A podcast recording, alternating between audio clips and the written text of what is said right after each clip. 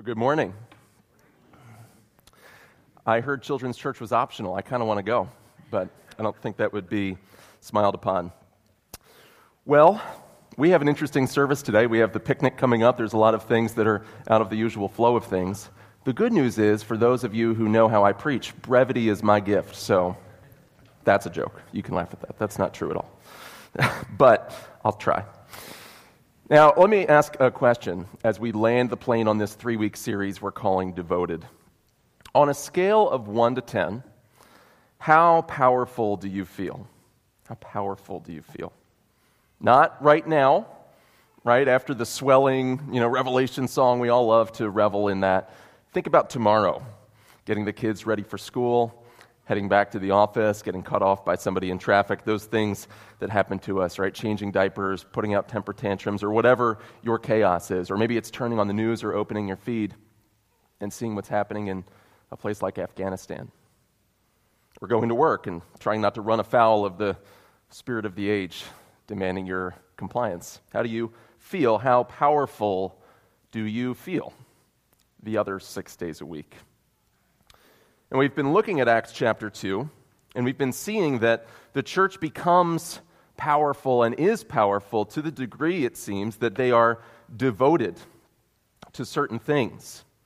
We spent the last two weeks discussing the idea, this is our theme for this brief series, that a church filled with the Holy Spirit and power is a church devoted to the ordinances and to the ordinary means of grace.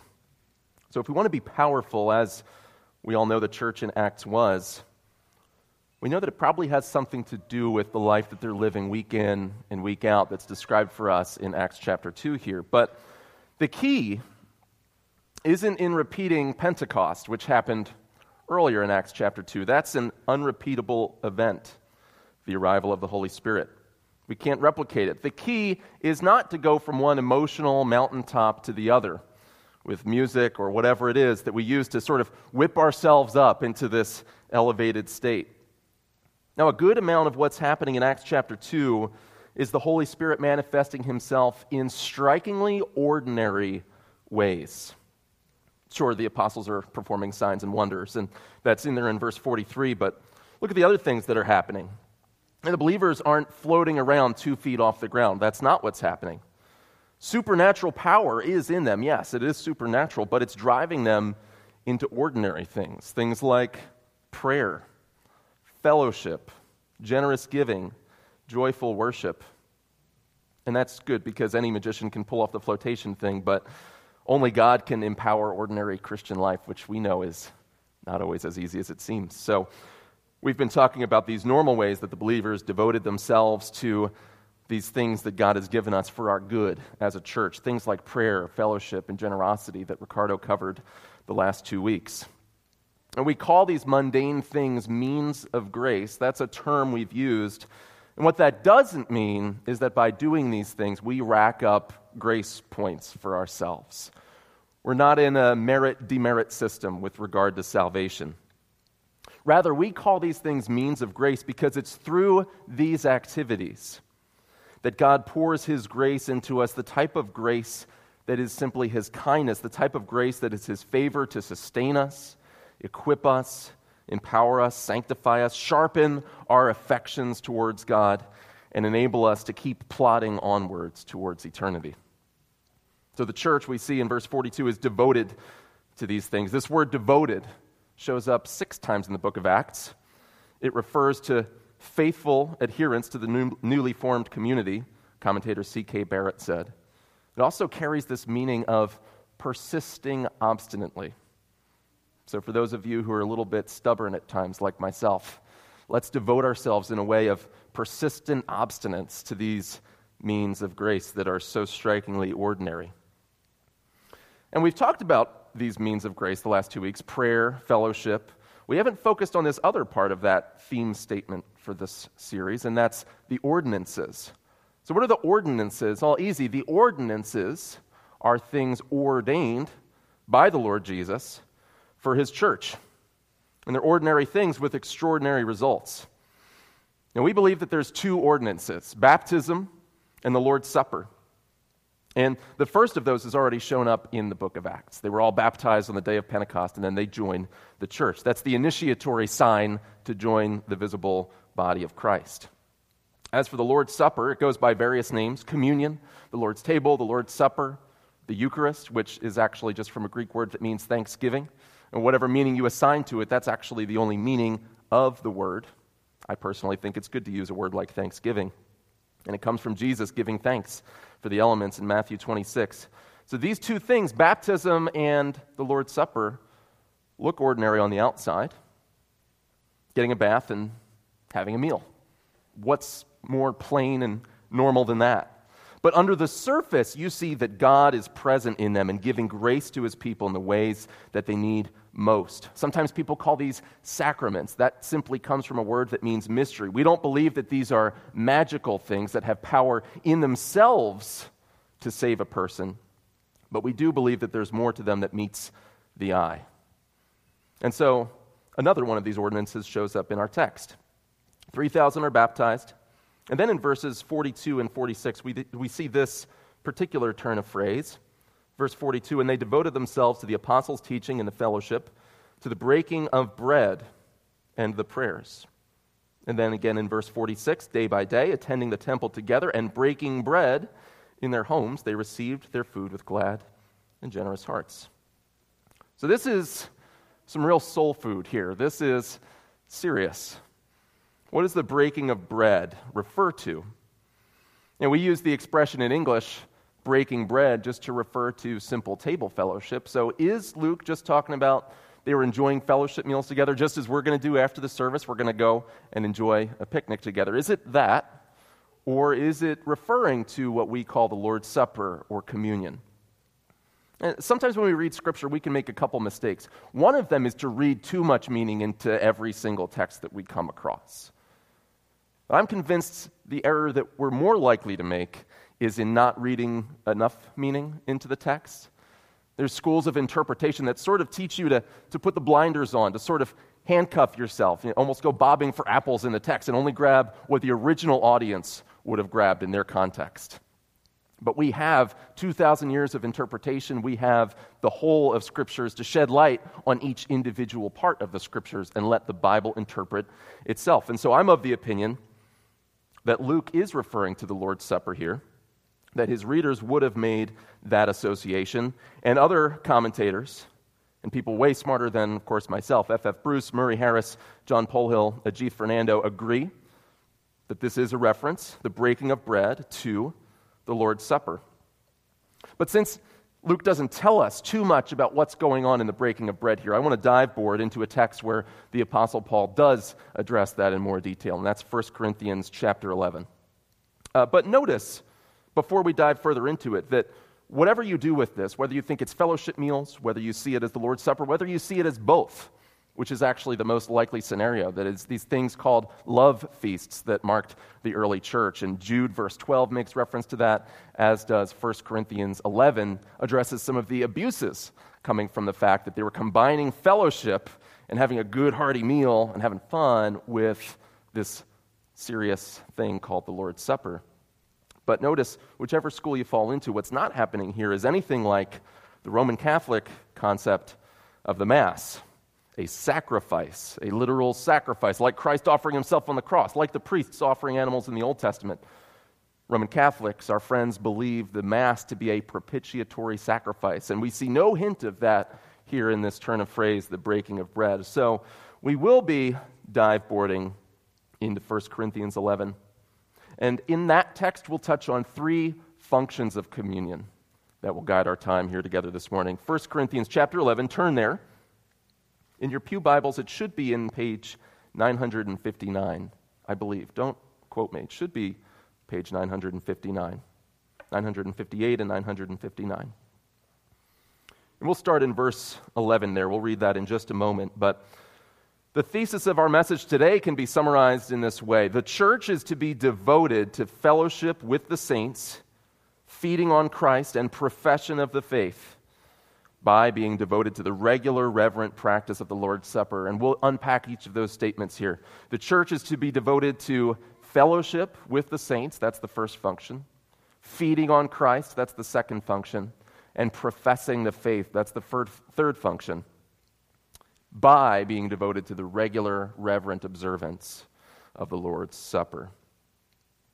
So we won't be able to answer every question that comes up with the topic of communion who should partake, who should administer the ordinance, uh, wine or grape juice. Those are the things we won't be addressing here. But the elders, of course, are available for your questions along those lines. Let's read the text now and let's ask the Lord to guide and bless our time. So 1 Corinthians 11, starting in verse 17, Paul writes, but in, the but in the following instructions, I do not commend you because when you come together, it is not for the better, but for the worse. For in the first place, when you come together as a church, I hear that there are divisions among you. And I believe it in part, for there must be factions among you in order that those who are genuine among you may be recognized. When you come together, it is not the Lord's Supper that you eat. For in eating, each of you goes ahead with his own meal. One goes hungry, another gets drunk. What? Do you not have your own houses to eat and drink in? Or do you despise the church of God and humiliate those who have nothing? What shall I say to you? Shall I commend you in this? No, I will not. For I received from the Lord that which I also delivered to you that the Lord Jesus, on the night when he was betrayed, took bread, and when he had given thanks, he broke it and said, This is my body, which is for you. Do this in remembrance of me. In the same way, he also took the cup after supper, saying, This cup is the new covenant in my blood. Do this as often as you drink it in remembrance of me. For as often as you eat this bread and drink this cup, you proclaim the Lord's death till he comes. Whoever therefore eats the bread or drinks the cup of the Lord in an unworthy manner will be guilty concerning the body and blood of the Lord. Let a person examine himself, and then so eat of the bread and the cup. For anyone who eats and drinks without discerning the body eats and drinks judgment on himself. That is why so many of you are weak and ill, and some have died. But if we judged ourselves truly, we would not be judged. But when we are judged by the Lord, we're disciplined so that we may not be condemned along with the world. So then, my brothers, when you come together to eat, wait for one another. If anyone is hungry, let him eat at home, so that when you come together, it will not be for judgment. About other things, I will give directions when I come. And Lord, as we open your word this morning, we pray that you would open our hearts to receive wondrous things from your law. We pray that you would help us to hear what the Spirit says to the churches. And we pray that there would be less of me and more of you in this message, that you would speak to your people and help us to obey and to respond in deeper love towards you. In Jesus' name, amen real briefly, a note of context for this text, since it's not where we started in Acts chapter 2. This is written in about the year 53 to 54 AD, so not long at all after Christ initiated the supper. We're talking no more than 15 years. And these love feasts, this combination of your fellowship meal, you know, your, your first century holy potluck with the Eucharist, with communion, is already happening, but there's some mission drift. So, gluttony, drunkenness, all those sorts of things are happening, even while we're also partaking of this supper together. And Paul says it's not good at all. And it's so displeasing to God that some of the church members are falling sick and are even dying because God is lovingly chastising them, disciplining them for the way that they're profaning this ordinance. By the way, it's interesting, just as a side note, that Paul here is quoting the exact words that we see of Jesus in the Gospels. So, this idea that the Gospels are written far later, right, and that this tradition that Jesus is divine or that his death was actually sacrificial and not just symbolic, the idea that that emerged later. Well, this text here is a good text to show that that isn't true, because here we have 15 years after the actual events, the words of Christ recorded. And in these words, Jesus is saying what? That his body would be broken for them.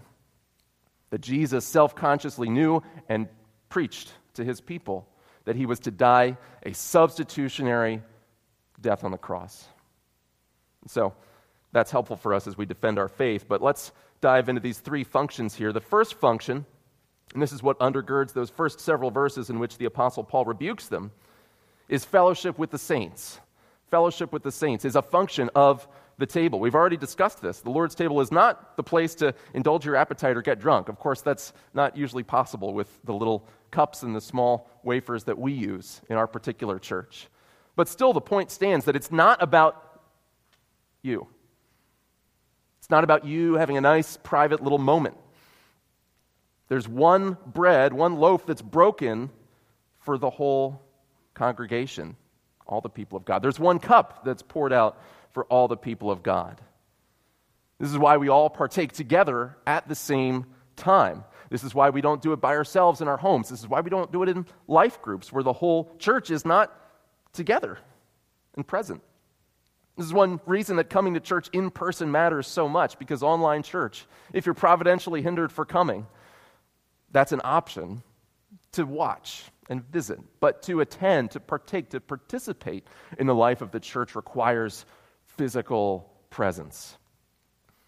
And perhaps, by the way, one of the reasons that we don't currently enjoy in the church in general, in our nation, in our culture, the type of unity that Christ prayed for in John 17, the type of unity that should mark us as believers, is because we're not coming to the table together. It's really hard to hate someone that you've sat down and had dinner with, isn't it?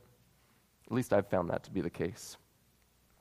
And at the Lord's table, everyone is on the same footing Jew, Gentile, black, white, vaccinated, unvaccinated. Everyone is on level foot at the Lord's table. We ought to spend more time side by side, shoulder to shoulder at the table together. And just think of what Jesus is communicating here. Remember the feeding of the 5,000 and then the feeding of the 4,000. Miracles that are recorded in all four Gospels, which means it must be important for us. What is the purpose of that miracle? Was it to show that now, just be like that little boy, give Jesus your lunch, and he'll make more of it than you could of yourself. Perhaps that's a point of application, but the main point is that Jesus is the bread of life. John 6:35, I am the bread of life. Whoever comes to me will never go hungry.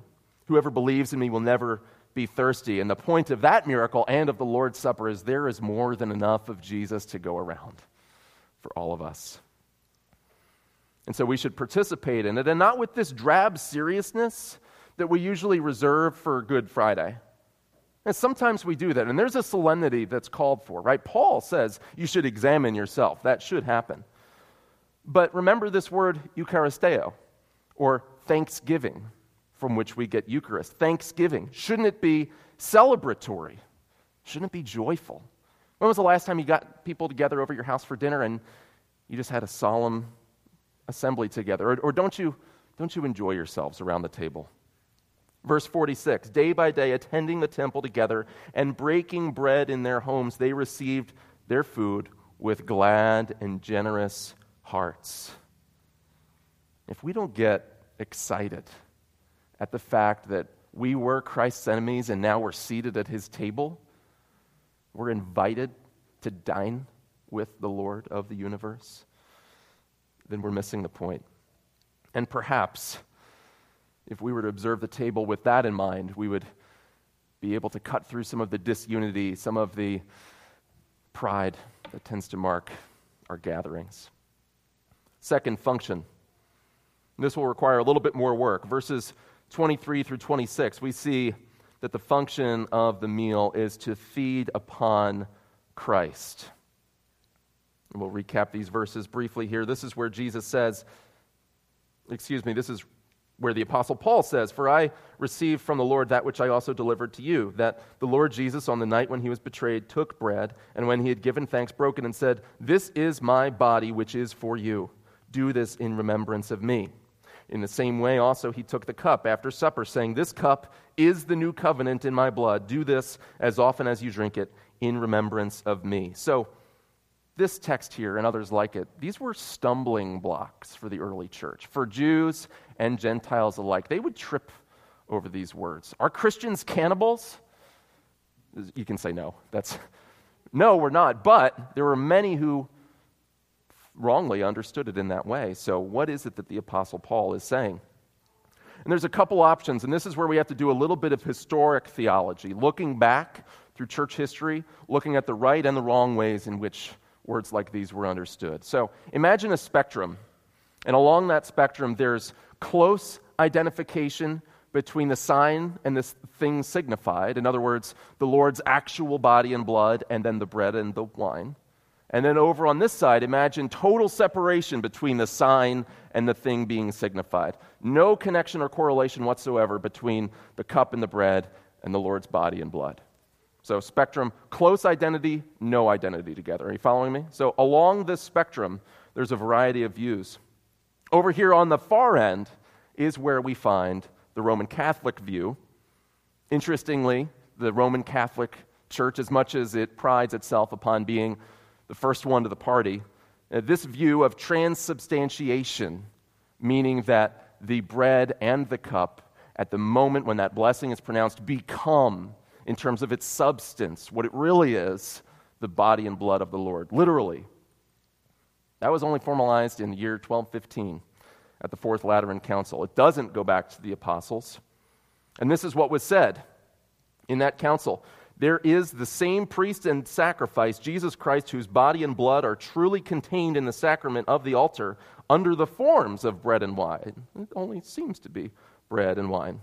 The bread being changed transubstantiatio by divine power into the body and the wine into blood.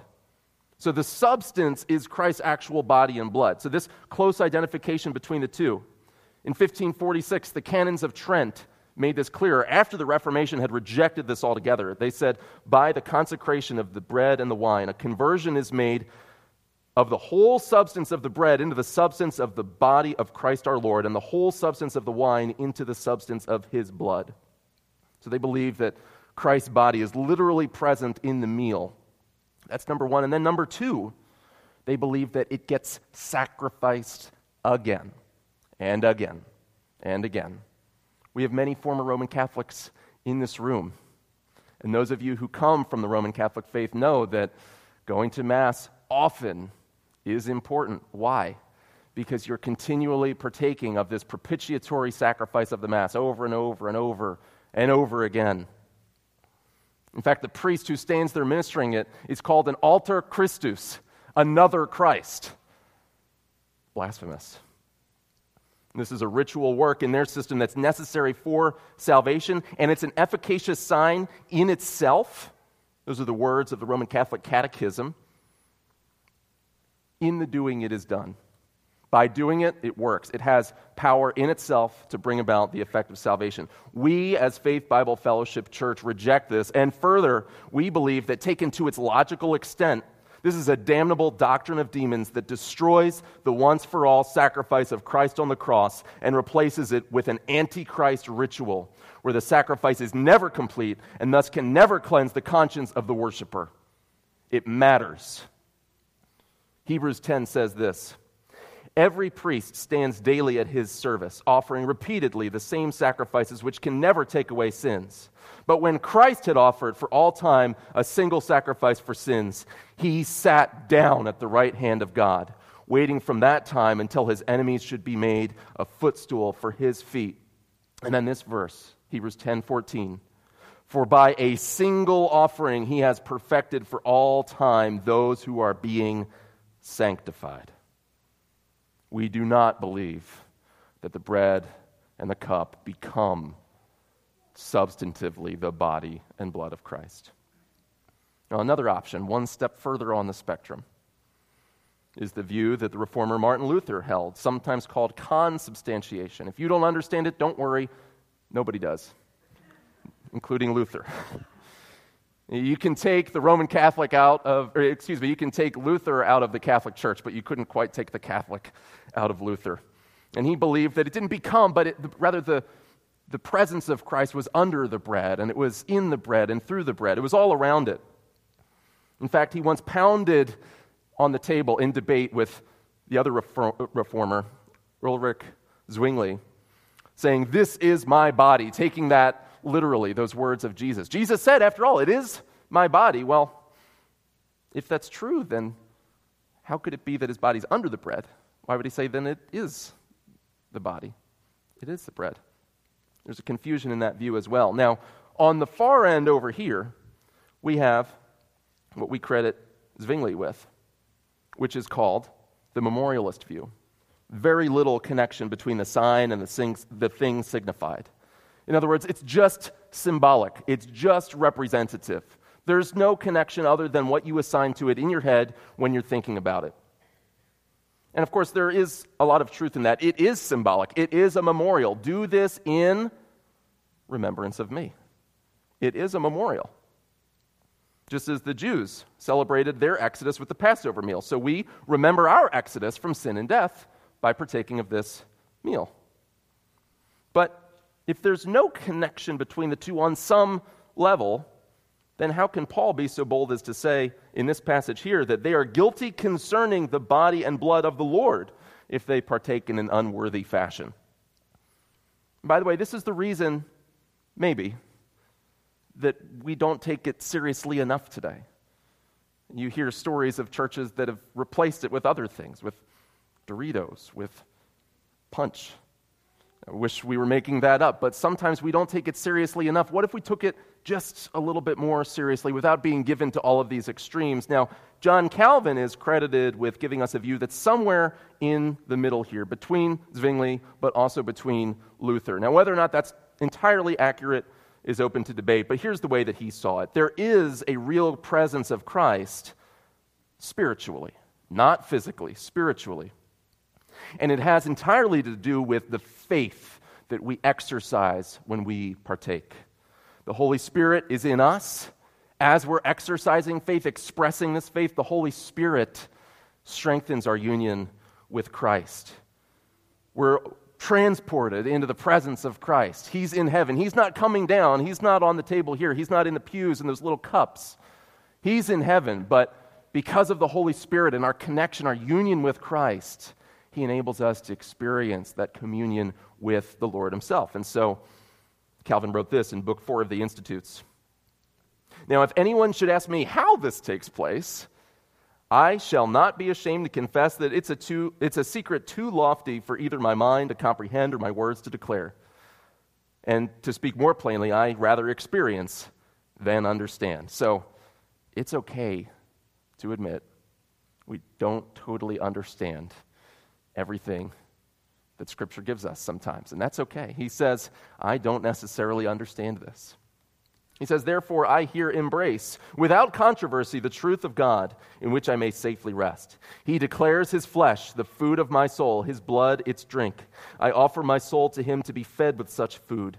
In, in his sacred supper, he bids me take, eat, and drink his body and blood under the symbols of bread and wine. I do not doubt that he himself truly presents them and that I receive them. So, communion is not magical, it's not salvific, and yet it's more than just a bare physical symbol. There's something mysterious happening in it that we get to truly taste what it means to enjoy Christ and savor Christ. This is what the Bible Fellowship Articles of Faith say in the 20th article. Those who worthily partake in this remembrance of him feed upon him to their spiritual nourishment and growth in grace, have their union and communion with Him confirmed, and testify and renew their thankfulness and commitment to God, and their mutual love and fellowship each other, with each other as members of the same mystical body. And there's other confessions of faith that read in a very similar way. I encourage you to do research and to read them as well. But what's the point of surveying all four of these views here? And what's the point of this whole exercise?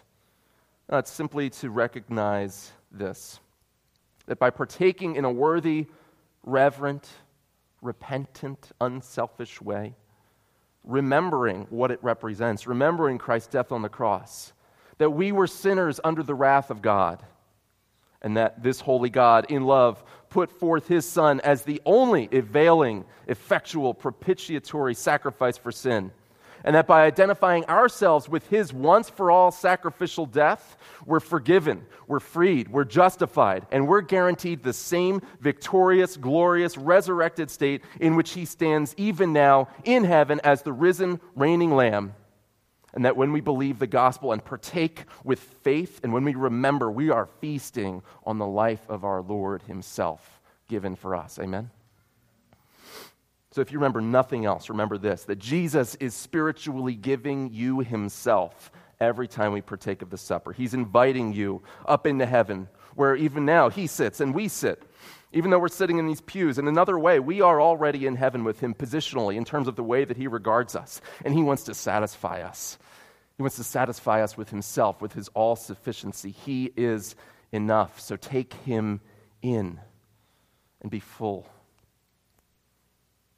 So, as we progress, we'll talk about what this means if you're here this morning and you're not a believer. But suffice to say for now that if you're not a believer in Christ, do not partake. Do not pervert this meal, referring to communion, because without faith, it will do us no good at all. We must combine it with faith. Another term that's been used throughout history for communion is that it's a visible word. In other words, it's not the word of the gospel preached in a way that you can hear, but it is displayed visibly for you. And you can see the gospel being acted out through it. What happens when you hear the gospel message, the good news of Jesus? What do you have to do? Believe. And what should you do when you see it acted out through baptism, through the Lord's Supper? You should believe. And that leads us to our third and final function of the feast Paul says, For as often as you eat this bread and drink this cup, you proclaim the Lord's death until he comes. That's 1 Corinthians 11, verse 26. So the Lord's Supper is for fellowship. The Lord's Supper is a means by which we spiritually feed upon Christ. And third, the Lord's Supper is for professing the faith, for proclaiming the gospel. You proclaim, Paul says, verse 26, the Lord's death until he comes. So let's just do a little bit of introspection for a moment. We asked at the beginning, how powerful do we feel? Very often, not powerful at all. This is why we're starting Life Group series focused on evangelism. We started our group on Friday, and we confessed to each other. Sometimes I've got 30 seconds with a cashier, and I could say something of meaning that would point them towards Christ. Very often I don't especially because I'm trying to tend to one of the little ones that's with me or whatever is happening in that moment. We're not great at this. And if we were honest with ourselves, most of us feel a low level guilt at all times for the fact that we're not evangelizing more. We're like Peter, being afraid of the servant girl. Only instead of being afraid of the servant girl, we're afraid of the servant girl and the coworker and the neighbor and the cashier and sometimes even the unbelievers that inhabit our own homes. But this text doesn't just give us a reason to feel guilty, it gives us a reason to be encouraged. See, when we talk about evangelism and we talk about being a witness, we're so individualistic about it. It's about me and the people I encounter and what I say to them in that one moment, and all of their eternity rests on whether or not I say that one thing, regardless of whatever else God may be doing in their lives. And we do have a responsibility. That's not to dismiss that at all. But here's what's beautiful in Acts chapter 2, we see the same idea that through the breaking of bread, they were proclaiming the Lord's death. Notice verses 46 and 47 of Acts chapter 2, the text where we began this morning. They're breaking bread in their homes. They received their food with glad and generous hearts, praising God and having favor with all the people. And the Lord added to their number day by day those who were being saved when we partake of the Lord's Supper, we are evangelizing. Maybe not in the most obvious way to those outside of this building, but we are making a statement. As often as you partake, you proclaim the Lord's death until he comes. Do you want to proclaim the gospel today? Then partake of the supper. And as we do that corporately, and as we display Christ corporately, our children are watching, our spouses are watching, the neighborhood is watching, and the cosmos itself, angels and demons, are watching. Ephesians 3:10 Through the church the manifold wisdom of God is shown to the rulers and authorities in heavenly places. The universe is watching who partakes at the table. And it works. The Lord added to their number day by day those who were being saved. Yes, the apostles were still preaching the gospel just like Paul, uh, excuse me, Peter was earlier in Acts chapter 2. But there's no mention of that here. God is doing the evangelism through the church living out Christian life together. And yes, they were also being faithful through the conversations that they had. I'm also sure at times they failed, as we do. And God was being an evangelist far more powerful and effective through the combined, collective, cumulative effect of their observance of these ordinary means of grace and these ordinances together. And so we can be encouraged. God was being the most effective evangelist. So, as we conclude, it's normal for us at Faith Bible Fellowship Church to partake in the Lord's Supper monthly. We do that on the last, excuse me, the first, I don't even know anymore. Is it the last or the first? It's the first. Thank you, Wes. There you go.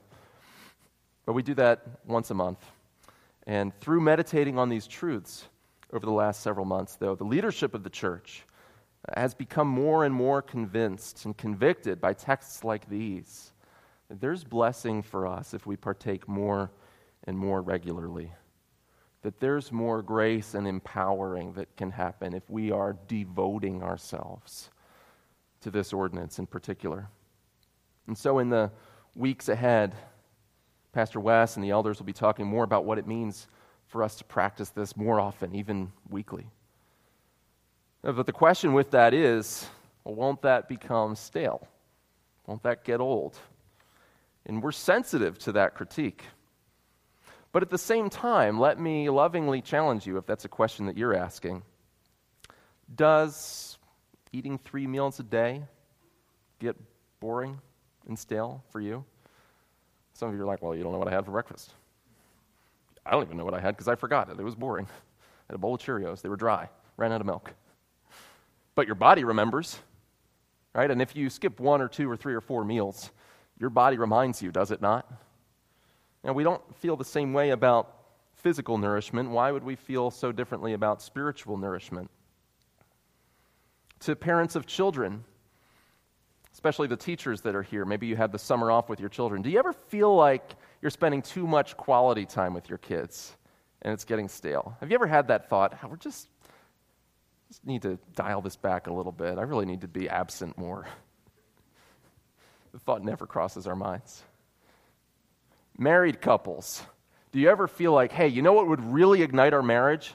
Is if we spent less special time together. Have you ever had that thought? Don't answer that. For most of us in the room, the answer to that is also no, that that would not deepen the relationship to refrain from intimacy. And yet, for some reason, we think that spacing out and being sporadic about the means of grace is somehow going to make it more special when we're with the Lord. I don't believe that to be the case. In fact, uh, John Calvin, who we've already referenced here, recommended at least weekly communion. He said each week, at least, the table of the Lord ought to have been spread for the company of Christians and the promises declared on which we might then spiritually feed. That's also from the Institutes of the Christian Religion, Book 4. Here's the bottom line How often do you need Jesus? All day, every day. How often do we need to hear the gospel, see the gospel acted out through this symbolic act? Pretty often. Because we default to works righteousness, we default to performance, we default to human religion. We constantly need the gospel preached to us and displayed for us as well. Let's remember these words from John 6 as we end. Jesus said to them, I am the bread of life. Whoever comes to me shall not hunger. Whoever believes in me shall never thirst. And it's not about the eating and the drinking, it just means that those things represent the faith. By faith, we take hold of Christ, we receive his nourishment, his eternal life. Which is why, if you're an unbeliever here this morning, you need to place your faith in Christ, not engage the symbolic act. But Jesus continues, verse 48 I am the bread of life.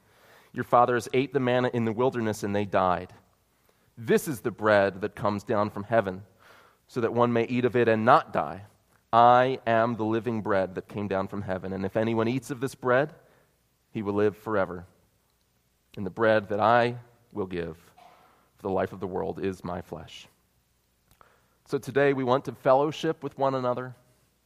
We want to feed on Christ. And we also want to proclaim, as powerless as we feel, this good news to this neighborhood, this nation, this county, and to all at home and abroad who need to hear it. So, Father, we thank you that you have seen fit to provide for us this nourishment. We thank you that not only do we have the good news of Jesus preached, but we also have it displayed in a way that's sensory, in a way that we can experience and draw insight from. Lord, as we would devote ourselves to the means of grace, we pray that you would pour out greater boldness, greater joy, greater awe on this congregation, greater unity. And we thank you, Father, that though we were your enemies, now we're seated at the table with you. And so we pray all these things in the name of Jesus Christ our Lord. Amen.